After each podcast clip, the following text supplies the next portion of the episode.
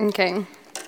So I have thoroughly enjoyed reading Micah over and over and over and over again. And I think um, I've just been overwhelmed with how much there is in Micah that I could have gone. I could have taught a million different ways through the book of Micah.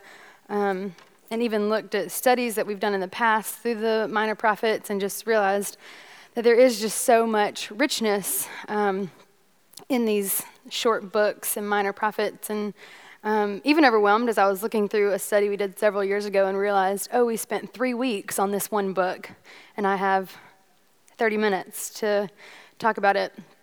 So I'm going to do my best to kind of just go through things that I thought were just really stuck out to me, and things that the Lord just continually, as I read the book over and over, kept bringing to mind. Um, and so Rose says, I'm a gifted teacher. I've only not much taught. So um, thank you, Rose. I think I've taught for Rose once. Um, so I'm going to, twice.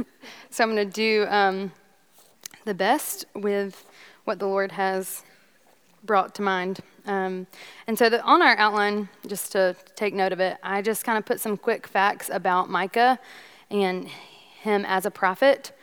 Um, you can read through those. It just kind of gives you the time that he was um, prophesying to the people.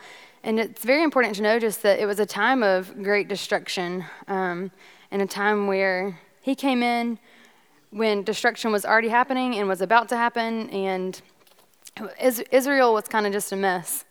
Um, but the theme of Micah is judgment and forgiveness. And so just seeing those two both happening is just I think, a sweet promise that we can even see continually throughout um, the Bible and history. And then just the outline of the book, we see the coming judgment, we see a coming deliverer, and we see God's ind- indictment and restoration, um, all in the these seven chapters. And so, um, I just want to start out with the sin, the sin that brought the Lord to take Micah um, to this nation to tell them that judgment was coming. And it's been crazy because a big part of their sin was this, the false prophecies, um, believing in false prophets. They had, in many commentaries, what they called a soft religion. And I feel like over the past week, I've read in our community group, we're re- reading Spiritual Depression. And the chapter for this week we talked about was false prophecies. And then Buster on Sunday talked about false prophecies. And so I think just something that the Lord wants us all to just be aware of. Um, but sin in itself, Micah 1 9, gives us the state of Israel's heart. Um, and then in Micah 3 2, we see again the sin. But I think in sin in itself, um, sin is a matter of the heart. I think often um, we try to clean ourselves up on the outside. We try to get these like behavioral modifications, but really we have to deal with the heart, and that's what the Lord kept trying with all these minor prophets. The Lord kept trying to say, it's with your heart. We have to deal with your heart, not just your actions. And so God is really tired of this cycle. So I forget what number we're on, but the cycle of Israel, the sin pattern that it's in, the Lord is just kind of tired of it. And so we have the sin, and then the words um, a conquest, and then we see repentance in the people of Israel, and then the Lord delivers them, and then they're living in freedom, and then yet they find themselves in sin again. And I think a big part of that is because they were never dealing with the heart issues um, of their sin. Um, so at the time of Michael, Micah, at the time of his prophecies, the people just had no fear of God, no fear um, of who he was, no fear in his character. Um, and the Lord just longed for them to have that reverence for him. Um, and then they also, and I already said this, they were loving false prophets and loving their prophecies. They desired to be flattered and not reproached or rebuked and they were willing to sacrifice truth for their own desires. And so, as I thought about that more, it's like how often am I willing to sacrifice truth for my own desires? How willing am I to say, oh, it's okay, like it's not that big of a deal? But yet, truth is saying, like, be holy, for I am holy. Um, I think in, I think it was in the book that we're reading. Um, it just talks about how like the people just had no care for God's holiness. They were just thinking that maybe God's law was going to change. Maybe it was just going to be as time went on, maybe God's law was going to soften up. Um, but the truth is, God's law is consistent and it stays the same. Um, and God calls us to be holy people. And so, in one of the sermons that I read by Mark Dever, he quotes, It is a dissatisfaction, disaffection for God and a greater affection for the things he has made. But then he also states, When a heart is twisted, no one should be surprised when it does evil. So I think the truth is, our hearts are evil. And so we shouldn't be shocked when we need to be led to repentance. Um, our hearts are deceitful. So, should I be trusting on my heart and my own desires? Probably not. Um, definitely not. I should be going to the truth that the Lord has given, um, given us in the scriptures. And so, even thinking, processing through all this, I was like, what, what in my life do I have a greater affection for than God Himself? Um, what are the false prophecies we are believing today? And so as I thought through that, and I think, and Buster even said this on Sunday, that these false prophecies kind of sneak in and we just start believing them. And even in the past couple weeks, I've had lunches with friends and they just look at me and sobbing and they're like, Jordan, I don't know how I've gotten here. But it was like believing a lie, believing what the culture was telling, and we just slowly drift. And so, how thankful are we for people like Micah and people in the church that can say, no, you need this truth. But for me, I was just thinking, it's like often um, listening to the people as a single woman, they'll come up to me and they'll just be like, you know what? The Lord is going to send you a husband. He, you will find that right man. And it's like, if that was my hope, how far off from the gospel could I get?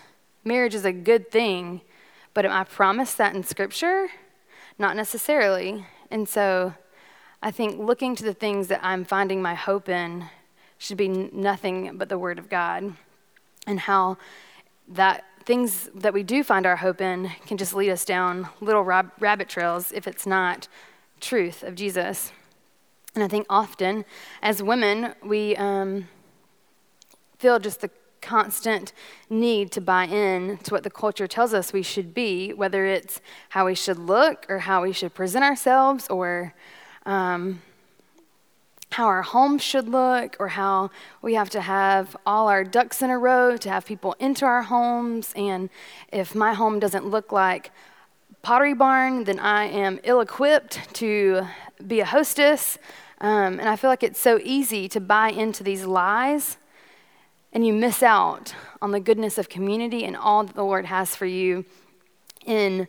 Um, linking arms with other believers. Um, and even, I think, I mean, it tears, I think, women down as people when we are living to the standard of the world and not the standard of Christ.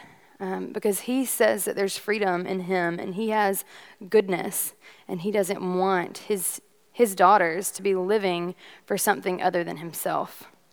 And so mm, the people of Israel find themselves in I think, very similar to what we find ourselves in today just a culture of wanting more, a culture that says, I need this. And that kind of ties into the greed that Buster was talking about on Sunday.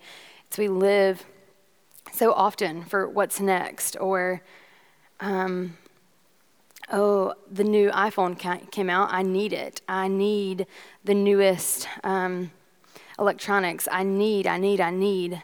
But really, the Lord just wants to say, You need me. Like, here I am. Um, take me. Um, and so I think often we get stuck in that trap of living for the culture standard and not for the standard of Christ. And then also the people of Israel at this time, Judah, um, had just a misunderstanding of God's character.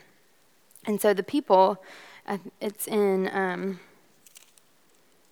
let's see, yeah, Micah 2 7, it says, Should this be said, O house of Jacob, has the Lord grown impatient?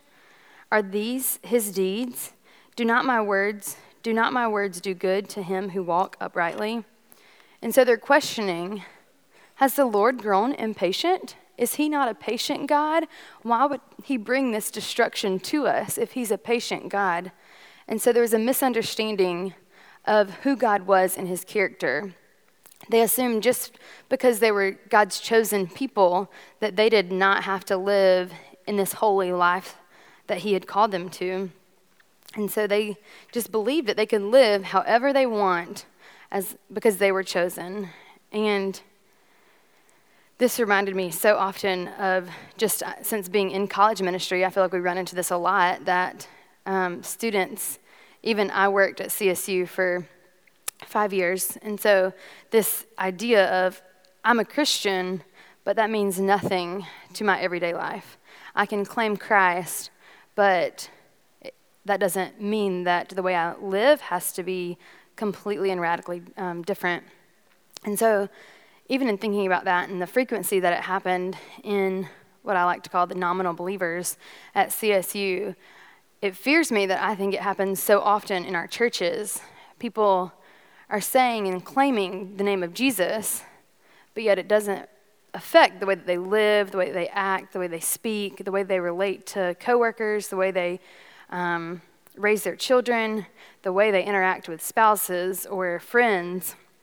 Um, and so the people of at this time, they um, even found themselves not being able to trust their neighbors or not, um, not even desi- they're quarreling with their families. And I think a lot of it is because their attitude towards who God was and Himself. If they believed in God's true character, then they would know that they, would, they were called to that same character. And so, um, one of the, another sin was just a lack of understanding of who God was in Himself. And I think, so for the first three books of Micah, I think we just read of their sin, of their judgment that's coming, and just a warning. Um, and I think, I mean, in reading that, and even I think we've said it in the past, it's kind of scary um, when we sit and it's like, this sounds so much like what we're living in right now. Um, but then we get to chapter 5 and we read about the Redeemer, um, the Savior.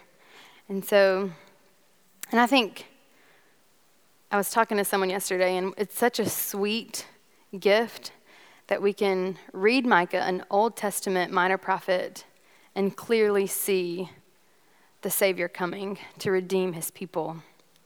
And so, starting in, um, I mean, really, verse 2 But you, O Bethlehem, Ephrathim, um, who are too little to be among the clans of Judah, from you shall come forth for me one who is to be ruler in Israel, whose coming forth is from old, from ancient days. Therefore, he shall give them he shall give them up until the time when she who is in labor has given birth. Then the rest of his brothers shall return to the people of Israel, and he shall stand and shepherd his flock in the strength of the Lord, in the majesty of the name of the Lord his God and they shall dwell secure. For now he shall be great to the ends of the earth, and he shall be their peace. Um, and so we see that there's going to come, born of a virgin, um, a Savior, someone who is going to dwell um, secure, and he shall be great, and he shall go to the ends of the earth, and he shall be their peace. So, in a time of great turmoil, um, the Lord is coming to say, There is one who is coming who will be your peace. And um, what a sweet glimpse of our Redeemer. And so, looking at the word peace, um, just um, cross references sent me to Ephesians 2 14 through 16. And that says, For he himself is our peace, who has made us both one and has broken down in the flesh the dividing wall of hostility by abolishing the law of commandments expressed in ordinances, that he might create in himself one new man in, in place of the two, so making peace, and might reconcile us both to one to God in one body through the cross, thereby killing the hostility. um, and so that right there, I mean, it's New Testament, speaking of Jesus, he's going to break down the walls of hostility. He's going to bring peace. He's going to make two become one. He's going to reconcile us all back to God. And so, at a time when sin was um, everywhere and unrighteousness was the norm, um, God sends hope. Um, God sa- says that there's going to be peace. You are going to be reconciled with me. Um, you will be, I will break down the walls of hostility. I will break you down. I will, um, in a, Micah, we see he's going, he gives us a list. I will cut off, um, I will cut off your horses from among you and destroy your chariots. I will cut off the cities of your land and throw down all of your strongholds, and I will cut off the sorceries from your hands, and all you and you shall have no more tellers of fortunes, and I will cut off your carved images and your pillars from among you, and you shall bow down to, to no more to the work of your, your hands. And so we see that the Lord is willing, and He is going to cut them, like, leave them barren with nothing, but all for the sake of bringing Jesus and saying, I am your hope, I am your peace. The things that you are trying to find hope and peace in, they leave you empty, they leave you with nothing.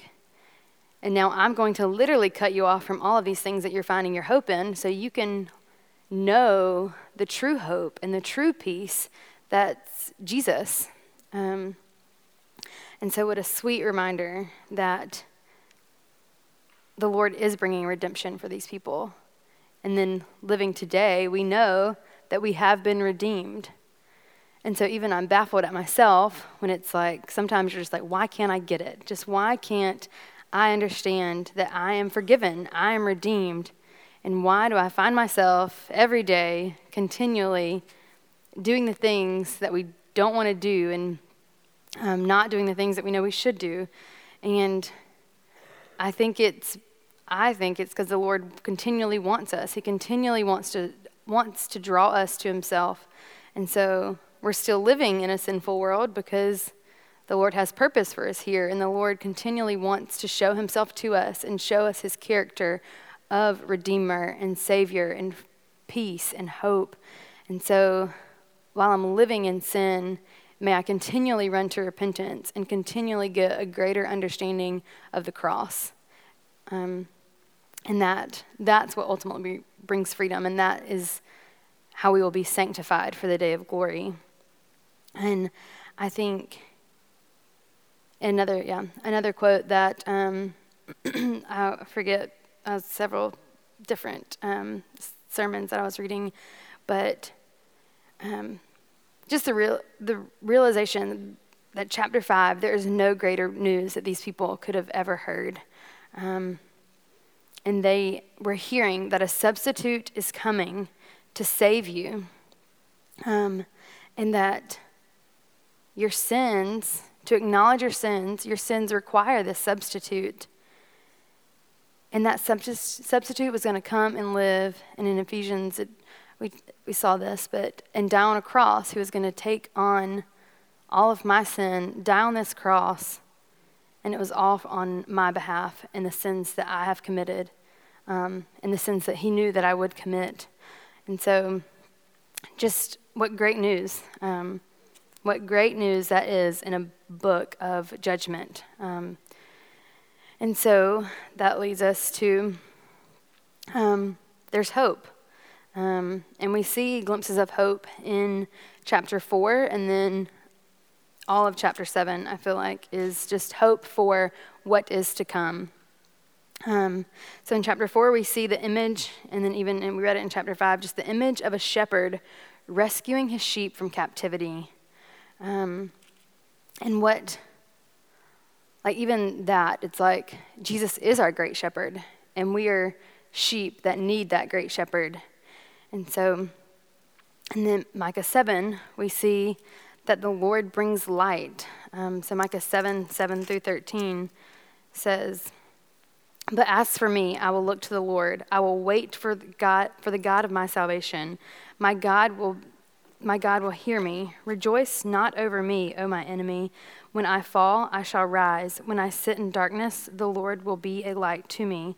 I will bear the indignation of the Lord because I have sinned against him until he pleads my cause and executes judgment for me. He will bring me out to the light, and I shall look upon his vindication. Then my enemy will see me, and shame will cover her who said to me, Where is the Lord your God? My eyes will look upon her.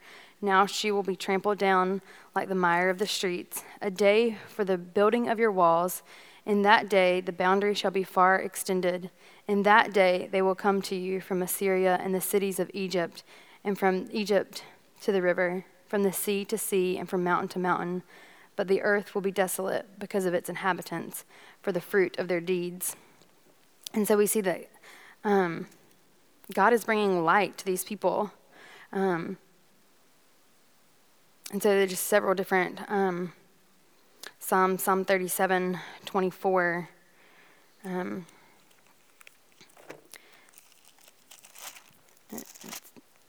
Um, um, 37, 24 says, Though he fell, he shall not be cast headlong, for the Lord upholds his hand. Um, 37, 6 says, He will bring forth your righteousness as the light and your justice as the noonday. Um, Psalm 112, um, verse 4 says, Light dawns in the darkness for the upright. He is gracious, merciful, and righteous. So we see that the Lord is bringing light to these people. The Lord is the light amidst the darkness. God is our light.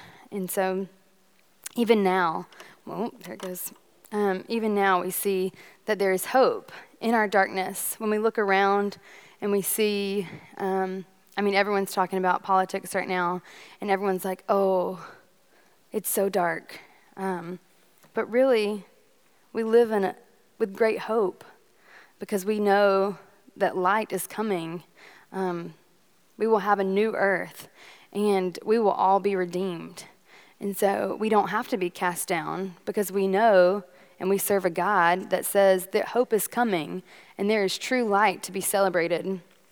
And, um, and we see many of these promises, even um, in Psalm 102, it says that the Lord, um, 102, verse 13, you will arise and have pity on Zion. It is a time to favor her. The appointed time has come. So the Lord is going to bring favor back to Zion. The Lord is going to bring favor to his people. And that is um, great joy. So we don't have to live in a dark in the darkness and be cast down because we know that God is returning, God is rebuilding, and He is reconciling His people to Himself. Um, and then in Micah 7 18 through 20, we see, Who is a God like you, pardoning iniquities and passing over transgression. For the remnant of his inheritance, he does not retain his anger forever, because he delights in steadfast love. He will again have compassion on us. He will tread our iniquities underfoot. He will cast all our sins into the depths of the sea.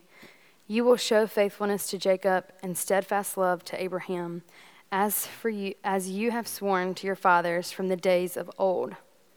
And so we see that the Lord is faithful to his promises. Um, the Lord had already told the people to remember, remember what I've brought you from. Remember when you were in captivity in Egypt and I led you away from the Egyptians. Remember that I have redeemed your people. I promised Abraham a son, and I brought him a son. Um, I promised Jacob um, sons that will multiply the earth. And he's done that, and he's faithful. And then also just the fact that um, he delights in his steadfast love. So he was not bringing judgment and um, destruction to these people because he wasn't because it, he thought it was fun. Um, but he knew that in that his people would be brought back to him. Um, and it is out of his love that he does this for his people. Um, he is steadfast in his love and he desires his people to come to himself. And so we see in the New Testament where he um, says that he disciplines those he loves. Um, he wants us to be, he wants us to be holy. He wants us to continually come to him. And so there may be discipline, but it's done in love, just as a father would discipline um, his own child. And then I also just like the truth that he will again have compassion. And so the Lord, I often lack in compassion. The Lord never lacks in compassion. He looks at his children with great delight and has compassion on the state of their hearts. And he continually um, wants us to see that he is a loving and compassionate God and never be fearful to come to come back um, no matter where we find ourselves, no matter if we have believed in these false prophecies, no matter if we have lived for greed or for sensualities or whatever it may be, the Lord never wants his sheep to be too fearful to come back, but to see that he is a God that has plenty of love and plenty of compassion um, for his children. Um, and so in Micah 6, they're all told to remember. Um, and God, in Micah 6 8, very popular verse, but he um, tells his people, He has told you, O man, what is good, and what does the Lord require of you, but to do justice, to love kindness, and to walk humbly with your God. Um, and so, even in that, um, like reading over that verse, and it's like, well, okay, like I can do I'm going to try my hardest to do those three things. But even in that, because of the state of our heart and because of the sin that we have in us, we are incapable of to doing justice and loving kindness and to walk humbly. We're incapable of doing those things with a pure heart. And so the Lord does those things for us, and He has been righteousness um, for us, so we don't have to be that perfect righteousness. Um, but He desires not our works. He desires not our sacrifices, but He desires you. He desires all of your heart. He wants your whole life. Um, he doesn't want life to be a checklist. He doesn't want life to be um, sought after the things that He has created and they are good, but He wants you to be after Him. Um, and so, my question just okay, so this is Scripture tells us to do these things. So, what does that look like today? How do we do justice, love kindness, and walk humbly with, with God? And so, what kept coming to my mind I do these things when I'm clinging to the Word of God, when I'm walking in community, and when I'm willing um, to hear truth and repent and run back to the cross. And so, remember, when I can remember Jesus and all that He has saved me from, and all that He is going to continually forgive me for. Um, remembering that hope and remembering that He loves to do this. He loves His children. He loves to um, bring us back. And there was a quote in one of the things that I read, and it just said, Remember that God exalts His people as a means of exalting Himself, and that this story is not about me it's about Him. And so the constant theme as I read through Micah was that these people just kept making things about themselves. And it wasn't about them at all, it was about God's glory. And so remembering that even my little story is not about me, it's about God receiving that glory that He deserves. It's about me exalting Him. And so um, I'm going to close a little differently than we have in the past. But um, for all of you moms and grandmothers, this is an excellent resource for your children or grandchildren. Um, and so it's called The Biggest Story Ever, and it's written by Kevin DeYoung, and it was written as kind of just like an, an Advent story for his children um, to kind of. He wrote this story as they were celebrating Advent, and it's the story of Jesus throughout the Bible. So, very similar to the Jesus Storybook Bible, but shorter, and the pages are aesthetically pleasing. Um, not that the Jesus Storybook Bible isn't, they are too. Um, but so it was a very good thing. It was a very good thing God was always rescuing his people because it seemed that no matter how many times God saved his people, the Israelites were never quite safe from themselves.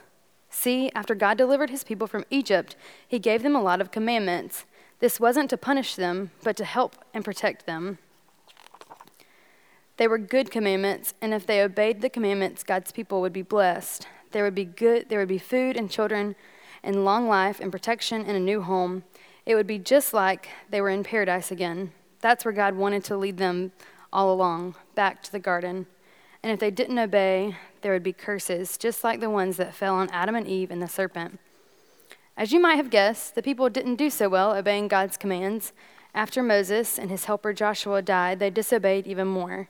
They ignored the most important commands, and when they did and when they did work hard at some rules, like getting their sacrifices right, they didn't really obey those rules from the heart. They just checked them off their list and forgot about the more important commands.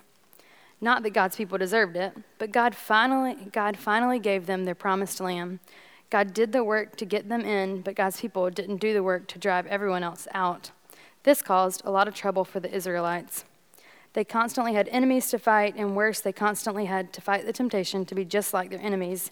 Sometimes things would go well for Israel when they had a good leader and when they obeyed, but most often things went poorly.